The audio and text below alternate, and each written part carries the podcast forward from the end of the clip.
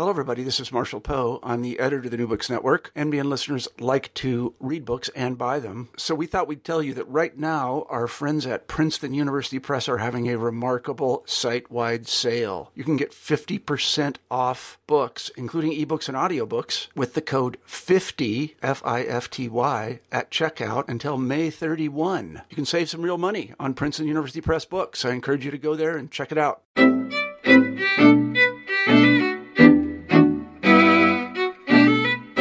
Everybody, and welcome back to New Books in Jewish Studies. I'm Jason Schulman. We've got a great show for you today. My guest is Jason Mokhtarian, who teaches at Indiana University. Here to talk about his new book, Rabbis, Sorcerers, Kings, and Priests The Culture of the Talmud in Ancient Iran, published in 2015 by the University of California Press. Jason, welcome to New Books in Jewish Studies. Thank you. Well, we're glad to have you. So maybe we can start with this, um, Jason. What is the Talmud? And in particular, what is the Bavli version? Sure. The Talmud, actually, there's two Talmuds. Uh, there's one called the Jerusalem Talmud and another called the Babylonian Talmud. Let me start with the Babylonian Talmud since that's what my book is about. The Babylonian Talmud is a vast compendium of laws and narratives produced by the rabbis of late antiquity, who at the time were living under the Persian Sasanian Empire. And the Babylonian Talmud is an extremely important work in the Jewish sacred canon. Uh, it's considered to be one of the bases of normative Judaism as it's still practiced today. And it's a vast work. Uh, there's a movement called the Daf, uh, Daf Yomi movement, which, uh, in which various Jewish communities read one page of Talmud a day, and it takes seven and a half years, just to put it in perspective. Uh, so the Talmud is uh, really a legal work. The lion's share of the material is halakhic discourse, uh, disagreements between rabbis over Jewish law, and is strictly speaking, a commentary on an earlier rabbinic work called the Mishnah, which was edited in 220 CE uh, in Palestine. Uh, so at its core, it's really a work of exegesis, but there are numerous digressions in which the Talmud uh, uh uses narrative forms as well as other genres to uh, express, for instance, didactic messages.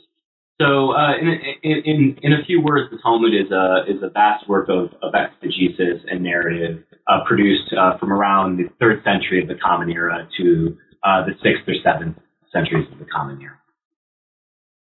Right. And so the rabbis who put together this compendium of laws and narratives, they were living in Babylonia, but under the Sasanian Empire. Is that right? What, what should we know about the empire? Correct. Uh, the, the, rabbis were living in uh, the westernmost area of the Persian Sasanian Empire, which uh, was essentially the main rival to the Romans in late antiquity.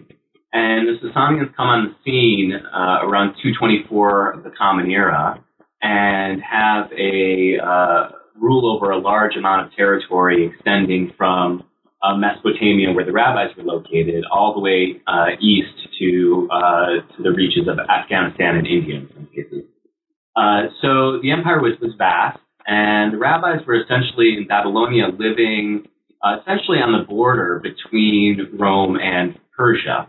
And so they were uh, living essentially in what was the capital region near the capital city of Ctesiphon and living in what I often describe to my undergrads as sort of the New York City of its time, right? It was an extremely cosmopolitan area in some cases, at least around in and around Ctesiphon. There was a great deal of exposure on the part of the rabbis to, for instance, Persian imperial culture, and they were surrounded by others, like uh, Syriac-speaking Christians, Manichaeans, Mandaeans, and numerous other religious groups that were also considered to be quote unquote minorities within the Persian Empire. So, so that's essentially the orientation of of uh, of my book is to look at the rabbis within this broader Persian imperial setting. And so they were living in sort of a multicultural society, right? A, a lot of diverse religious groups. Um, maybe um, set the stage for us a little. What is Zoroastrianism? Zoroastrianism is an ancient Iranian religion uh, which extends all the way back to the Avestan period. The Avesta being the Zoroastrian scriptures uh, produced several millennia ago and is a really understudied work, unfortunately, with a complicated linguistic history. And Zoroastrianism extends really up until today. There are numerous uh, Zoroastrian communities. Um, forget what the exact population is today, but uh, 100,000 or so, I believe. I could be wrong about that, but uh, really in, in Iran and India and America and other places uh, around the world. So it's more of a diasporic community today. But uh, Zoroastrianism is essentially a dualistic religion emanating from uh, from Iran, uh, in which there are various permutations throughout history. Obviously, uh, the time period that I'm looking at, the Sasanian period, is the time period in which the Zoroastrian uh, religion was essentially the imperial backed religion of the empire. So it becomes a very important component to understanding uh, late antique Persia, under which the rabbis were were being influenced. Right. So you spent a good bit of time sort of explaining your method. Um, maybe you can help us understand how have people read the Babylonian Talmud before, and what kind of approach are you advocating for? Yeah, I think that as I as I put it in my book, I think that the majority of research on the Babylonian Talmud or Bavli uh, has been geared towards uh, unearthing its transmissional history, uh, its various source critical uh, types of data, uh, which explore, for instance, manuscript variants and the development of halakha in particular. Uh, that's not to, of course, take away from the numerous approaches that scholars have taken towards the text, um, including aggadic studies and so on and so forth. Uh, but really, this orientation that I promote in the book, which is one which opens up the Bavli to broader context, um, is, is relatively new. There's, there's a whole history of studying the Bavli in context that goes back 150 years, and there's been some great accomplishments in that regard. But with a particular emphasis on the Persian context, I think that there's been uh, a real resurgence uh, in researching this component. And so essentially the, the framework of my book is to offer um, a counterbalance to what I see as sort of the internal exegetical models that scholars have used to research, the, uh, for instance, the evolution of Talmudic halakha, uh, the comparison, for instance, of the Bavli with the Yerushalmi, the other Talmud, uh, which has many similarities and, and, gets transmitted into Babylonia in certain cases. Uh, so really sort of the way that we uh, talk about this in the field and the way I present it in my book is internal versus external models. Uh, I think that the majority of research on, on the Bavli tends to be uh, internal. That's not absolutely not, not always the case. There, there have been great achievements by Richard Kalmin, Daniel Boyarin, and Isaiah Gafni. Numerous, numerous people have studied the Bavli contextually. Uh, but really, my book, I think, where it stands on that spectrum is to offer a counterbalance to internal methods with a strong emphasis, of course, on the Persian context in particular. Mm-hmm. What have been the challenges to doing this kind of external work? Uh, I imagine one of them might be languages.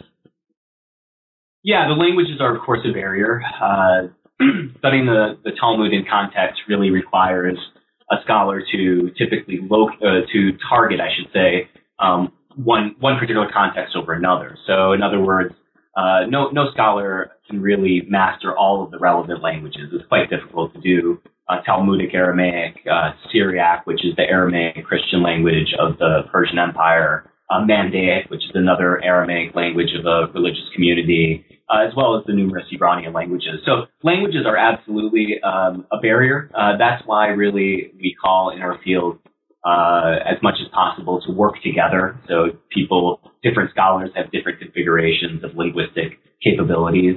Uh, so, so my, my emphasis is of course on uh, Jewish Aramaic and Middle Persian in particular. Uh, so that's that is you're right. That is in fact one of the one of the main barriers to doing research in this field is that it's very difficult to master uh, numerous languages. So that that's absolutely something that uh, all of us need to be working together to accomplish.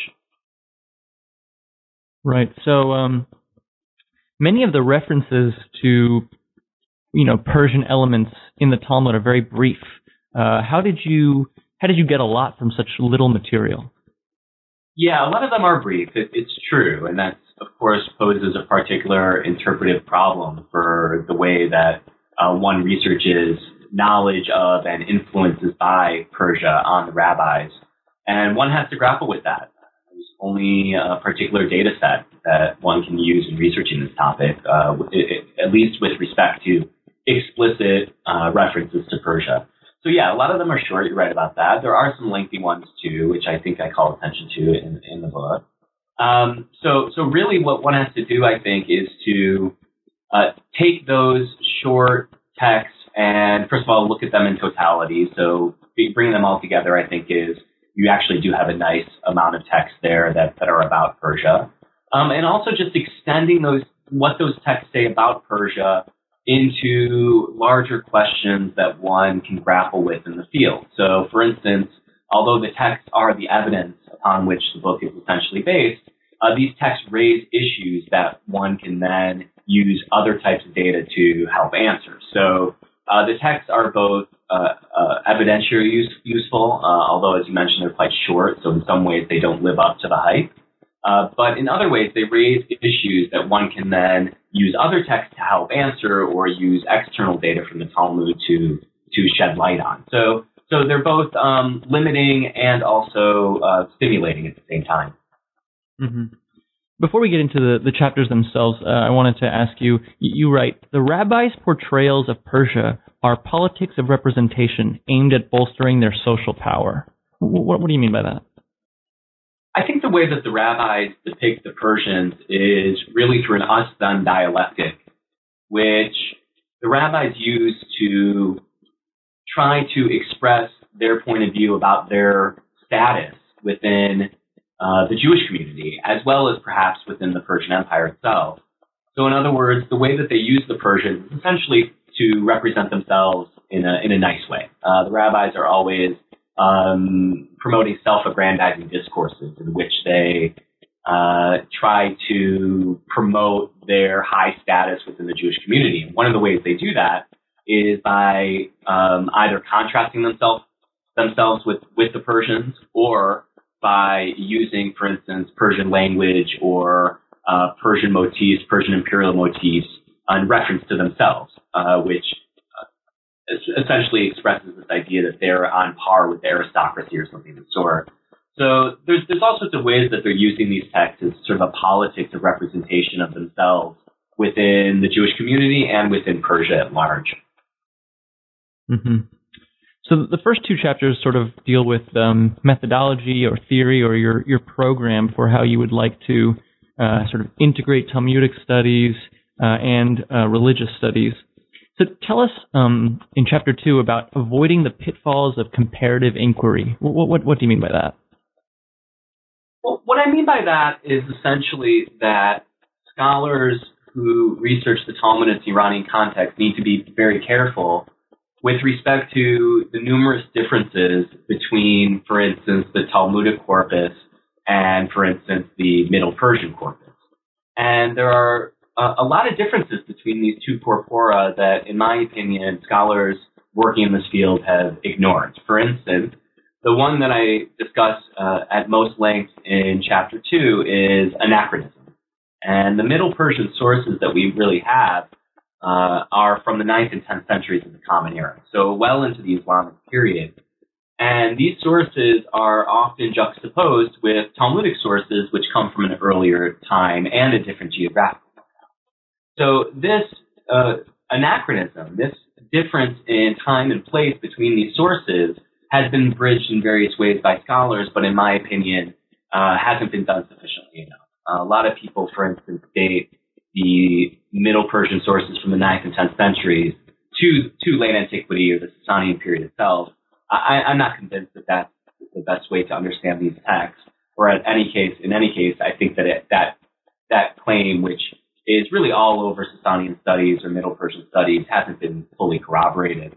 So, so that's one of the pitfalls that I, I look at in chapter two is essentially how these two corpora um, are, are not similar. Right? We need to pay attention to both similarities and differences, uh, lest we fall into the positivistic traps of parallelomania or uh, just really just glossing over a lot of these differences that are, uh, are, are pertinent for a study of this sort. So that's one of it's one of the uh, pitfalls that I allude to, and, and, and my um, my research in this vein really does draw from a history of comparative religion. Uh, this is something that's been discussed by Jonathan Z. Smith and, and many other people.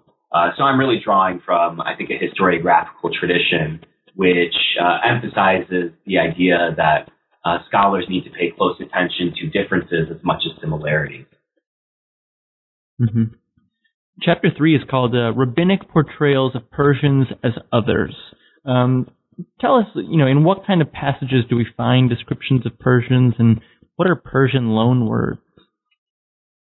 Most of the Talmudic descriptions of Persians tend to take place in the context of, for instance, exegeses of biblical passages about the Persian Achaemenid, or uh, descriptions of Persian civilization in the realm of everyday life, such as food and clothes or things of that nature.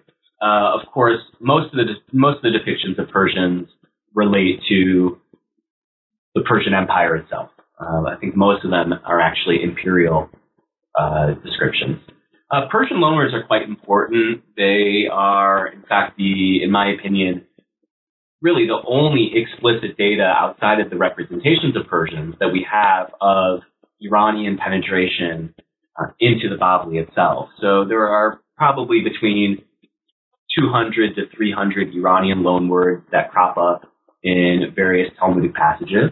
And essentially what these are are uh, frozen Iranian words that entered into the Jewish Babylonian Aramaic lexicon, not unlike, for instance, in English, the French word hors d'oeuvre or bon appetit. Uh, we use these words in our everyday language um, with some with some consciousness that they come from a different language, but they've entered into our English discourse in a way that we use them readily. So the rabbis essentially use several hundred of these loan words uh, in the Babylonian Talmud, and I discuss this at some length in the book because I think it's a really important issue in understanding uh, really the, the, the most explicit data data that we have are these loan words, and I, I think a lot more research needs to be done done uh, with them. Uh, so so this uh, this project is actually something that I think extends beyond the book and, and needs to be explored in more detail. Mm-hmm. Without getting too you know uh, inside baseball, um, can you tell us a little bit about your intermediary position between Neusner and Elman? What, what, what, what are sort of the poles, and where do you put yourself? Sure. Uh, I think that there's been a, a, major revolution in the field of Irano-Talmudica, uh, largely thanks to Yaakov Elman. Uh, Yaakov Elman is a, t- a Talmudist working today, uh, employed at Yeshiva University, who, uh, you know, about 15 years ago, let's say, or 10 years ago, began to draw a great deal of attention to the field and really opened up the floodgates to researching uh, the Talmud in its Iranian context. And he, he deserves a lot of credit for bringing attention to the field. And, and is really the one responsible in many ways uh, for the current status of the field. Uh, Elman has been uh, critiqued, and, and, I critique him a little bit in the book, uh, for being a bit too positivistic uh, in his analyses and comparisons of primary texts. Uh, so I, I um, my, my position my position vis-a-vis Elman is I think that I would like to maybe just take a take a deep breath and to look a, a little bit more at some of the problems that we have in the comparison. Um, and Elman is is really in many ways uh, transforming what was for many decades the the basic idea that Jacob Neusner uh, endorsed, which was that there really is in fact very little Iranian influence on the Bavli. This is something he says in several publications uh, in the 1960s and 70s, and, and I think really uh, even beyond that. And so Neusner, for many decades, really left a, a dark cloud over the field. I think a lot of people never really went in this direction because of what he said. So this idea that we have um, a complete reversal of the historiographical trend from uh, Jacob Neusner to Yaakov Elman is something that I thought was was a really interesting way for me to locate myself. And so I think I think I put myself essentially between Neusner and Elman. I, am much closer to Yaakov Elman in terms of my claims than I am Jacob Neusner. I think Neusner gets a lot of things wrong.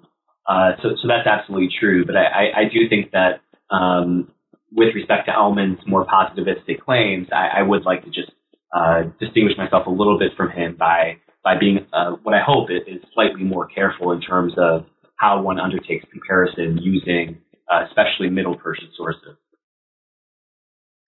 Chapter 4 is called Rabbis and Sasanian Kings in Dialogue. Um, can you tell us uh, briefly about the Sage Shapur dialogues and some of the unusual places where we where we find um, the king mentioned?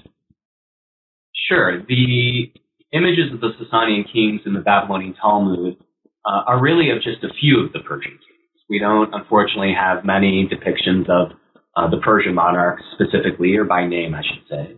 Uh, but as you mentioned, Shapur, uh, Shmuel and Shapur are actually uh, two of the more uh, interactive figures that we find, interacting with one another, I should say. And so we get all of these depictions of King Shapur in the Babylonian Talmud, and uh, they're they're of various sorts. Uh, most of them are, I would say, I should say, some of them are fairly positive images of Shapur. Uh, they tend to be used in a way that uh, expresses Shapur's authority over particular matters. Um, uh, we we also get various images of a different king uh, named Artaban in both the Jerusalem and, and Babylonian Talmuds, and he's used in a similar way. I think that these images are, are not really to be located within specific historical events.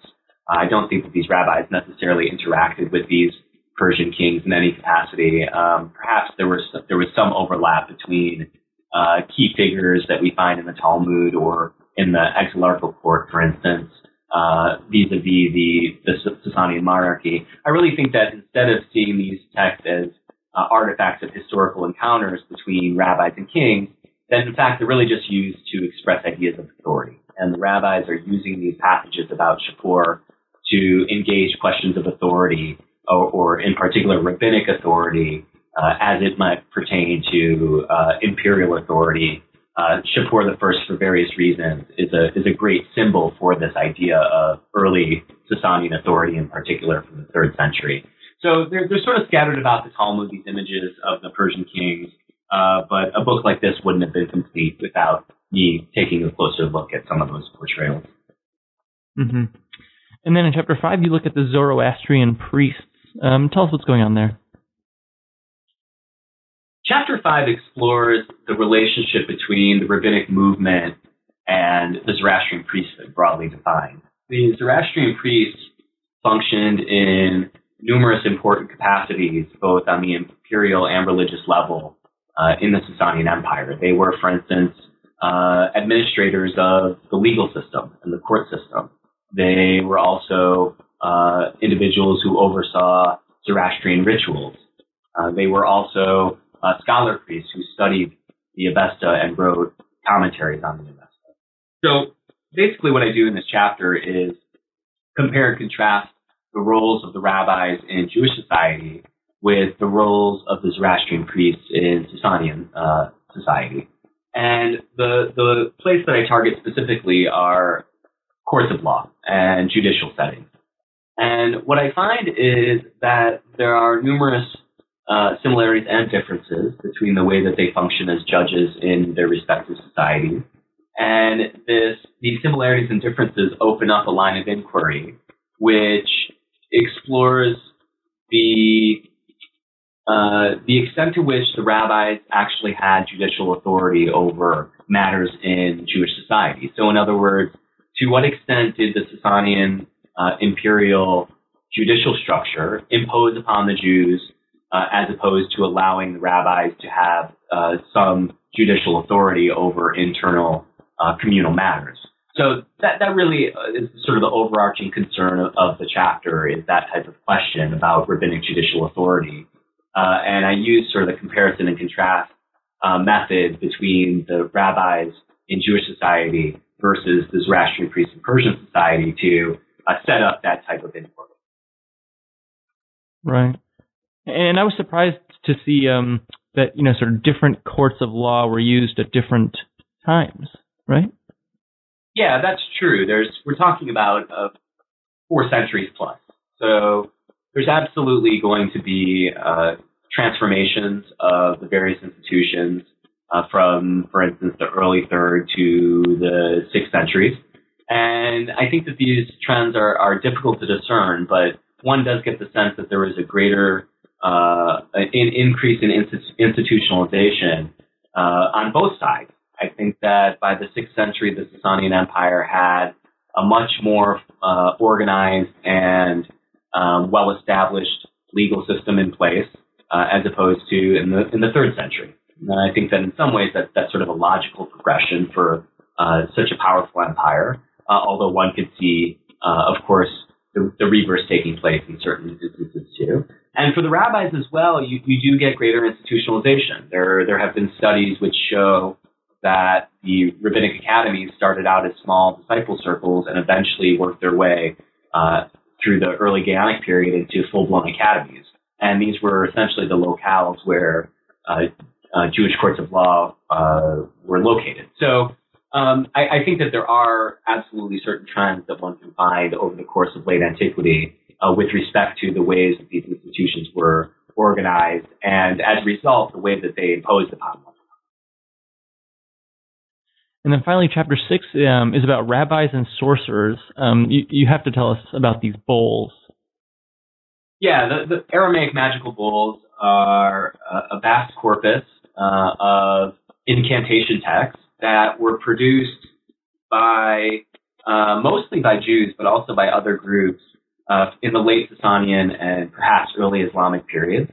And we have, uh, I forget how many bowls now, hundreds and hundreds of bowls, uh, including ones that are for the first time uh, being published right now, uh, that are located in, in museums all around the world. And these are fascinating incantation texts for a variety of reasons. The, the main reason that I'm interested in them is because they show a different picture of the type of religion that was being practiced on the ground in Mesopotamia. And what that means is that although these bowls were largely produced by Jewish sorcerers, these Jewish sorcerers were producing bowls for clients of other religions and were drawing from a common stock of uh, of of religion that one can maybe call popular religion. So the Jewish sorcerers draw from pagan deities. They mention uh, all sorts of themes that are common in other religions. And they're also writing these incantations to ward off demons and disease for uh, Iranian name, presumably Zoroastrians, as well as some Christians too. So there's a real uh, mixture and syncretism involved in these bowls, which I think in many ways uh, problematize the picture of Judaism that the Talmud represents. So they're really the only other data that we have of Judaism from late antique Persia, and for that fact alone, they're, they're fascinating. Uh, and then finally, I want to ask you, um, you know, if you have anything, how how has your research uh, impacted the way you see um, Iran today? I'm, I'm sure you um, probably get questions about this, but but does the study of this multicultural society where uh, Jews and Persians, you know, seem to get along well and had syncretistic, you know, religions uh, impact anything in today's world? You know, that's a great question, and it's something that I, I think about. I tend not to move in that direction in in my own research, at least, uh, to avoid uh, sort of these broad generalizations about what we can learn from the past and how that relates to the present. But there, but there is, of course, something to be said about this. And um, I, I think I think generally speaking, what I take away from it is the the overlap between Jewish and Iranian history needs to be acknowledged, and uh, there's absolutely some of the most formative time periods in Jewish history, in particular the Achaemenid and Sasanian periods, to use the the Persian historical nomenclature, are very formative time periods in Jewish history and need need to be acknowledged as such. So I think what I take away from from that that question or the way I would answer that question that you pose is uh, by by saying that that absolutely it's, it's true that Iranian civilization has had a transformative impact on uh, the, the formulation of Judaism, and in this case, the formulation of Talmudic Judaism, which in many ways uh, is the foundation for the way that normative Jewish behavior uh, is thought about today. So uh, we, we need to consider the Iranian aspects of, of Judaism that, that began really in the biblical period and extend through late antiquity. And I think that that, that alone is something to, to take away uh, for people living in Iran today, that, that their civilization had a great impact on Judaism. And, and vice versa, I think Judaism had a great role to play in uh, the transformations that take place in Iran. Uh, one final point on that which is that I think the Talmud is actually a great resource for scholars interested in Persian history. I think that that's one of the moves that scholars need to think harder about is the way in which Jewish data can be used to study other, uh, for instance, uh, Iranian, in this case, Iranian context. So I think that there's various ways that one can play with this idea that uh, Iranian and Jewish civilizations uh, overlap throughout history and that there's something to be understood about um, our current situations today uh, based on that. Although I, I again, I, I, tend to resist sort of thinking in this way. Um, but but it's a fair question, and, and it, it is indeed something that I get asked about a lot. So you're you're, you're asking a great question. Right. Well, Jason, we've taken up a lot of your time. So any parting thoughts you'd like to share, and uh, what are you working on next? Uh, first of all, thank you for, for this opportunity to, to talk. Uh, what I'm working on next is actually an extension of the final chapter of the book. In many ways, it's sort of a sequel. I'm working on the Aramaic magical bowls, and uh, in particular, the, the recent bowls that were just published. Uh, there's been very few synthetic studies uh, of the bowls, and so I think I'm going to uh, write a book on that subject next. but but after that, I really am interested in researching more broadly the Jews of, of Persia throughout different time periods. Uh, so, so those those are really sort of the, the next things on, on the horizon for me. Those sound like great projects. I want to thank you for being on the show today. The book is Rabbis, Sorcerers, Kings, and Priests The Culture of the Talmud in Ancient Iran, published in 2015 by the University of California Press. The author is Jason Mokhtarian. Thank you for listening, and we'll see you next time.